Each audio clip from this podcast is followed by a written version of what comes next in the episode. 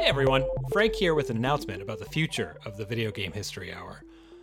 It's not exactly a bad news, good news situation. It's more like bad news that is actually good news when you think about it. Let me explain. So, we've decided to slow down, and we're going to start putting out episodes every other week instead of weekly. Now, we love the show, we love doing it, but here's the thing. When we started about a year and a half ago, it was, it was just me, Kelsey, and a pandemic.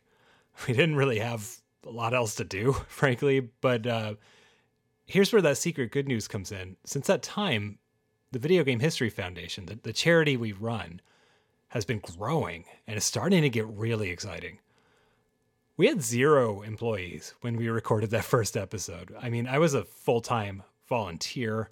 Uh, Kelsey put in maybe two to three days a week herself while she kept running her store. But, you know, flash forward to now, there's three of us here working full time.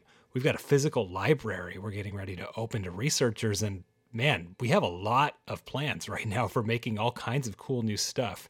Not just to preserve video game history, but to give people new tools to tell stories with the things that we're saving.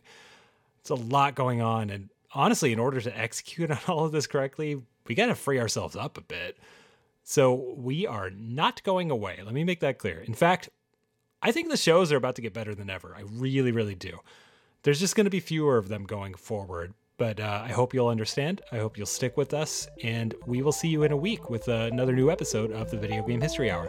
Thanks.